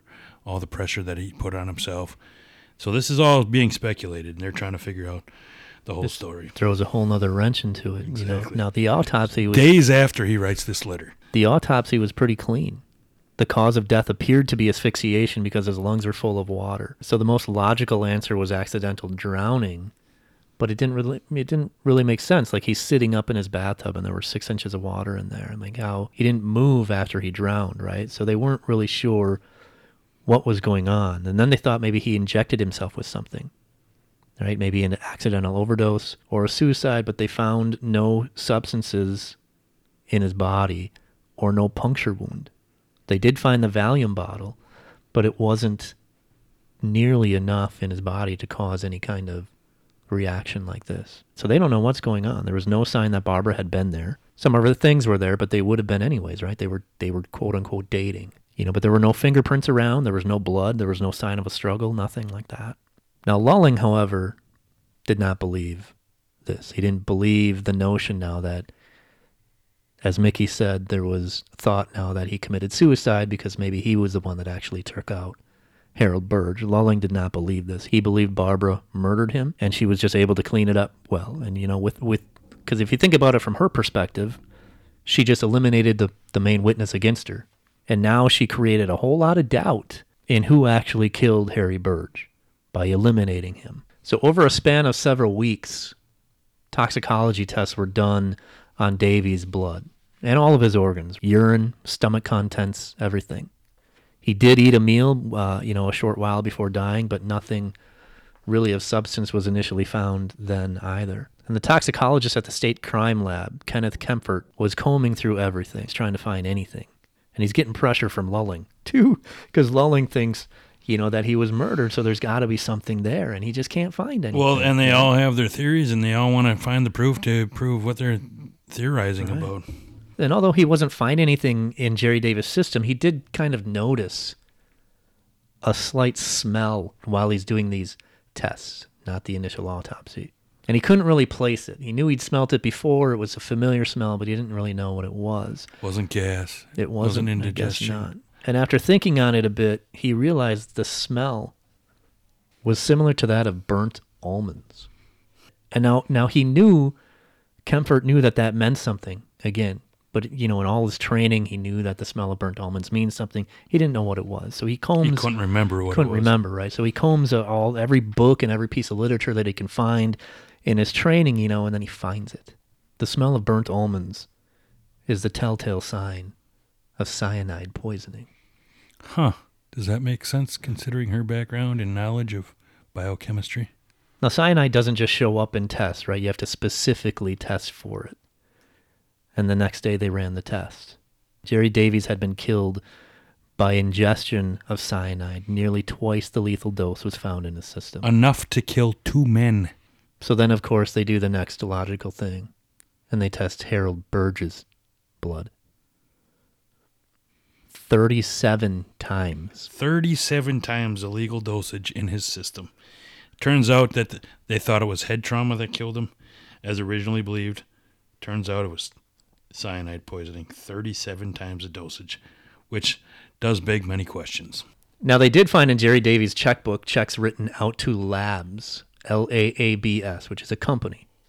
And it's a chemical supply company, which they were able to verify with the company that it was indeed cyanide that was purchased by both Jerry Davies and an, un- an unidentified female over the phone. And it was shipped in separate shipments to both Jerry's address and Barbara Hoffman's address. So now she's she's eventually charged with both murders of Harold Burge and Jerry Davies.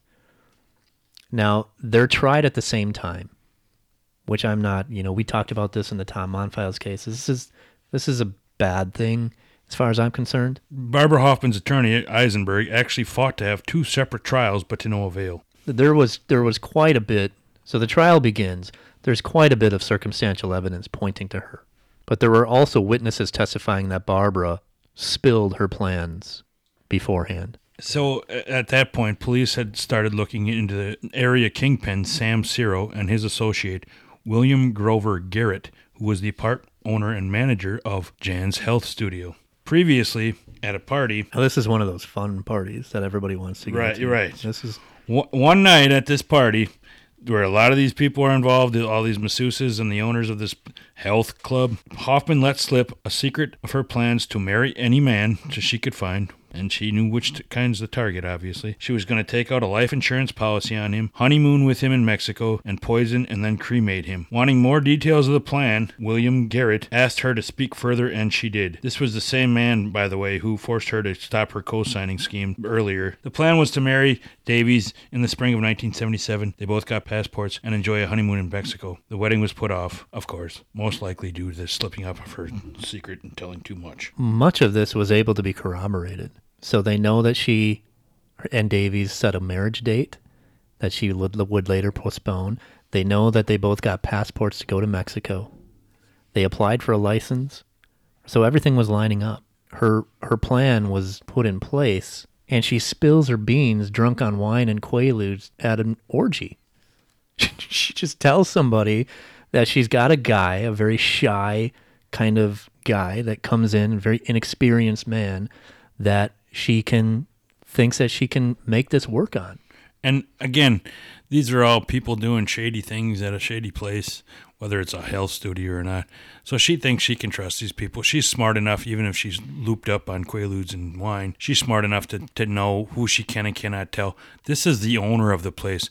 He's looking, he, he's allowing things to happen all the time. She assumes she can trust him. Well, turns out he'd already stopped her once for doing these side gigs as she was trying to open her own parlor. She didn't realize that this wasn't a guy you could trust as far as that, and it would come back to haunt her, as I mentioned. Now these these guys have their own trouble. They're in trouble with the cops all the time. They're running drugs. Exactly. Right? One of them tried to buy seventy seventy two thousand dollars worth of cocaine, I think, from an undercover officer. Which is why she thinks there's nothing I can do that can, uh, you know, outshine these guys. But they all have raps that they got to beat, right? So the way they do that is by providing the cops with information about an open murder investigation, which just nailed her. I get out of my stuff if I tell you stuff about somebody else. So now it got out to them, to to Sam Sarrow and Ken Curtis, who was her friend that heard this at the party, and they actually went to her and said, "You know what? you just you just ran your mouth at the party you were at the other night, and now people know about this, so it might be a good idea to not do it." So now she knows that her plan has been found out not because of any, you know, slick investigative work by anybody, but because she had diarrhea of the mouth and told people her plan. So now she had to change things up. And she was going to poison Davies with botulism. She was growing botulism in her apartment, Miss Biochemistry Major, She's got knowledge. right? So now people know her plan. The botulism thing went out the window and she turned to cyanide. And also, it, it came to light that one of her regular customers was an insurance salesman, and she had an arrangement with him where she was pick where she would she would pick his brain about how to game the system in insurance for tricks. So this is how she gained all the knowledge about insurance and using your insurance for savings accounts and being able to draw loans off your life insurance. She gained all this from John's from when she was a masseuse, right? And as Mickey said, she would also get a number of regulars. She would allow them to get close to her. She would ask them to co-sign loans for her. And if they wouldn't, she would then blow their cover by telling their wives what they're doing every night. After, So they were going to give her the money. work. Yeah, as we mentioned, they they, they weren't going to go come forward because they were ch- hiding their own stuff. So she was a con artist, right? Who, who manipulated two lonely men to take out life insurance policies on her, and then she killed them with cyanide, spiking food that she made with the poison. This is the case against her. Now, during the trial, the prosecution called over 70 witnesses and had 200 exhibits. And at this time, well, a little bit prior, CSI units actually checked behind the dumpster where she originally hid the body before Davies even got involved. And they were actually able to find preserved blood and hair. So now they have forensic evidence against her as well. Now the defense called about a dozen witnesses, as opposed to the over 70 for the prosecution, 200 exhibits for the prosecution. The defense calls about a dozen witnesses, two of whom were Barbara's parents, both saying that they spent both nights, the night that Harry Burge was killed and the night that Jerry Davies was killed, at her apartment in Madison. And this was largely thought to be contrived for an alibi and not believable. And they also know that on one of the days she called their house from her phone, made a long distance call after midnight, so they know that they weren't there. So her parents lied for her on the stand.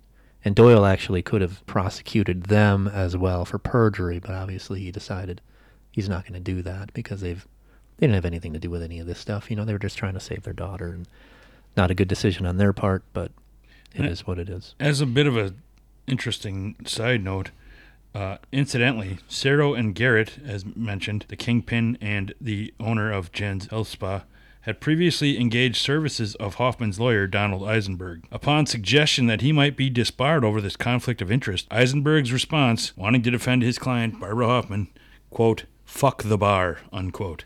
He eventually would be disbarred over this by sticking to his client, but he'd be reinstated in 2000. I think he lost it again, didn't he? Didn't I- he lose his license again? Probably later he on. did. I, yeah, I didn't. I didn't. Uh, he, he's he's a blowhard. right. He's uh, you know, he's a media guy. Yeah, he's one of these slick lawyers that you know they're wearing the shiny suits and better they talk Saul. loud and better you know. call Saul. Yeah, Yeah. exactly. So now it goes to the jury. Again, she's tried for both murders at the same time. It goes to the jury, and after 14 hours, the jury comes back with their verdict. On the charge of the murder of Jerry Davies, not guilty. On June twenty eighth, 1980, this was. On the charge of the murder of Harold Burge, guilty. Convicted of first degree murder.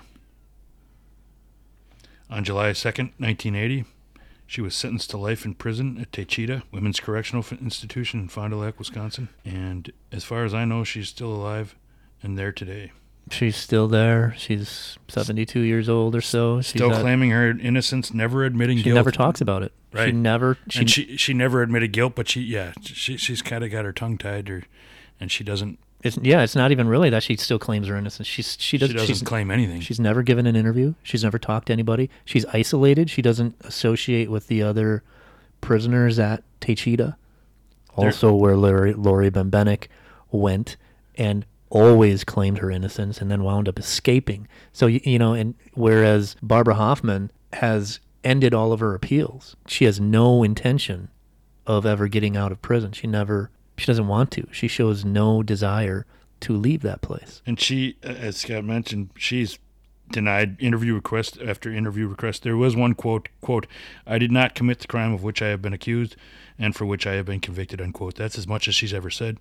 She denies requests constantly. She also declined to seek parole, as Scott mentioned, even through eligibility since 1991. Turned 71 this year and probably institutionalized. Said to be naturally introverted. Maybe she feels more secure now overall. No, she got that security that kind of was always looking for by stealing money from everybody else. Right. And you know, it's it's interesting. The prosecutors, uh, and I'd I'd be curious to know if Jim Doyle still believes this. But although they prosecuted Barbara as they did, right, for both Harold Burge and Jerry Davies' murder, privately, Jim Doyle didn't believe she really meant to kill Harold Burge.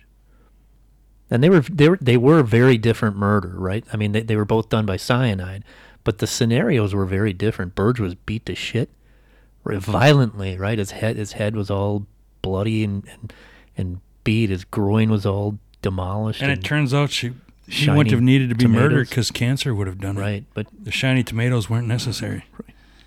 But Davies wasn't right. He was just lying serenely in his bathtub. So why kill? After admitting that she didn't do it in a letter sent to the media and to the letter. Right. So why killed Harold Burge in a in a third story apartment where you know it's going to be hard to get him out? Just And kill him somewhere else. Eisenberg remained forever, her, her lawyer Eisenberg remained forever convinced that Hoffman would have beaten the charges if there had been separate trials. Quote, It was an amazing case.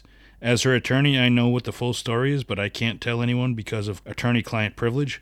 What can you do? It was a hell of a trial, unquote. And also, Jerry Davies had twice the amount of lethal dosage in his in his system, where Harold Burge had thirty-seven. 37. Which You know? begs the question if she's so knowledgeable about this, about biochemistry in general, why would she cause such red flags? Well, and that's that's what they're that's what Doyle was thinking privately. He's you know he believed that Davies was the goal. That's, that seven hundred fifty thousand dollars was the goal, right? And Enough ev- of what she wanted, right? and everything was ready. The wedding, the passports, the botulism, it was all there. And then she got stupid drunk, right, and blew her cover, and she had to change it up. And now cyanide became the method and not botulism. And she was too smart to use that much.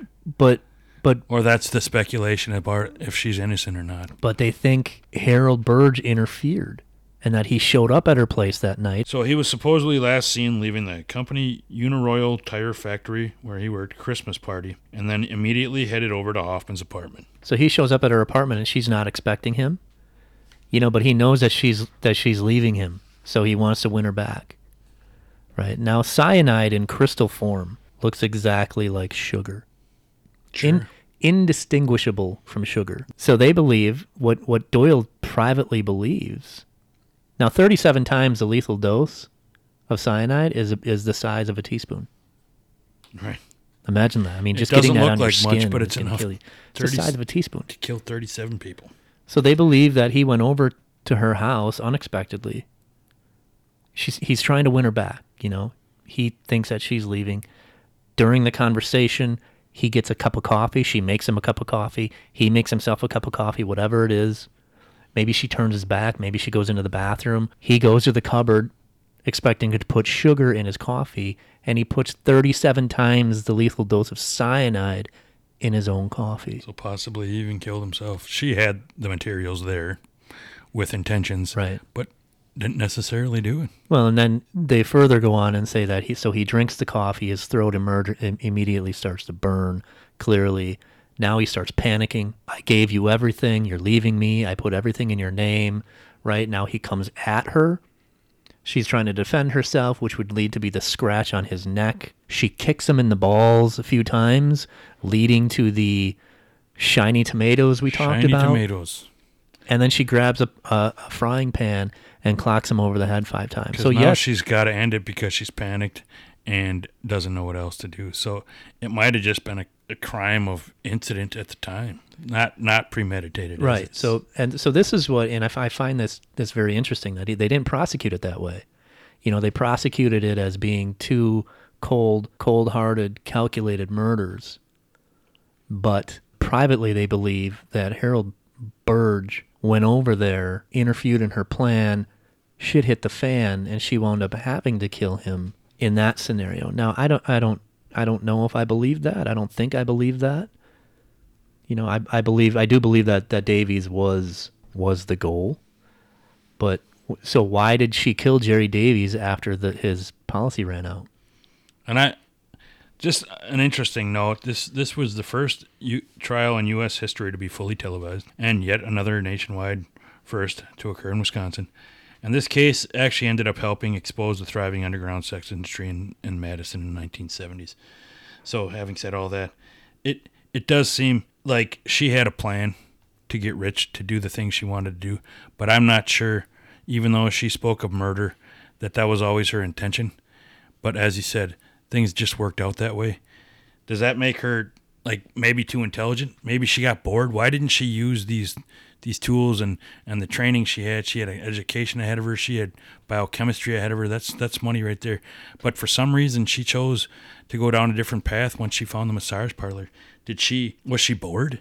Was was she just looking for some excitement, or was she too smart for her own good? Maybe, or maybe she's just a psychopath, and at some point those colors just bleed out, whether they want, whether the person wants them to or not. In some cases, so it's just it's hard to tell why a person ends up doing the things that she's been accused of, whether she actually did them or not. I think I don't I don't think I would believe Doyle's surmise here that she didn't kill she didn't intentionally kill Harold Burge. I believe she did. She still went through the insurance schemes with him, Right. right? And I believe She wasn't above it at all, but I'm not sure it was always part of her plan, well, she, so she she or she had to change her plans. she gets the she gets the insurance policy with Davies, which is thirteen thousand dollars a year. Right. She has no money. right. She's got that next in- insurance premium coming up, and I believe she killed Burge to get his life insurance policy to pay for the premiums for The Davies' one policy. for the better policy. right. That is that makes perfect sense to me. Um, I don't believe in the, the notion that that Doyle is said to have thought that he went over there and it just shit just hit the fan and, and she wound up killing him. But it's think all part of the speculation, and Yeah. there's there's no way we're ever going to know for sure. But again, if she's so smart and she's got knowledge of biochemistry and all that, like you said, if it happened the way it happened, like where he put his in his own coffee, but if she actually ended up doing the deed as far as the the cyanide, why did she use so much on either one of them? Twice as much as she needed on Davies, 37 times the amount she needed on Burge. So that that's where some of the questions come to life. you know, when you think of 30, 37 times again, is a, is a teaspoon. So Right. like she put it in as chili or something. She put it in. Right, but why use food- that much? Because it's going to cause red flags, and it's going to bring it back to her because of her knowledge and her experience. You know, if it, why not be more subtle about it if you're going to, you know, make it seem like it just happened. Well, why did she kill him in her, in her apartment? Right, and that I mean, I- I believe she did it, but it's it's just hard to know. And again, like my my first point was, why? I mean, she she's a smart woman. She had a future ahead of her. Why did she choose to go this route anyway? It's not like she was too far gone that she just had no choice and was desperate. What caused her to be this way? Is she too smart for her own good? Was she bored, or was she just a psychopath and this was her destiny? Hmm. What happened to her in college? You know, something. She's a straight A student. Right, there's something maybe we don't know about. Something. I'm. Something clicked. or even younger. there. Maybe something happened to her in her childhood that made her just another thing she doesn't dark. talk about. Right, Does you don't not know anything. talk about her her own family. family. Didn't know anything about her. So these, and she's still to this day still alive, from as far as we know. Doesn't talk. So there's no way to ever know what caused her to go down these these roads where she was just an up and coming. You know, she had the whole world ahead of her, and she chose to go in this direction. And these are choices, whether we want to understand that about ourselves or not. Once we're adults and we're responsible for our own actions, at that point, it's our choices that we make. So, whether she claims innocence or not, these are choices she made that put her in these predicaments. And this is the just cause. Amen, brother.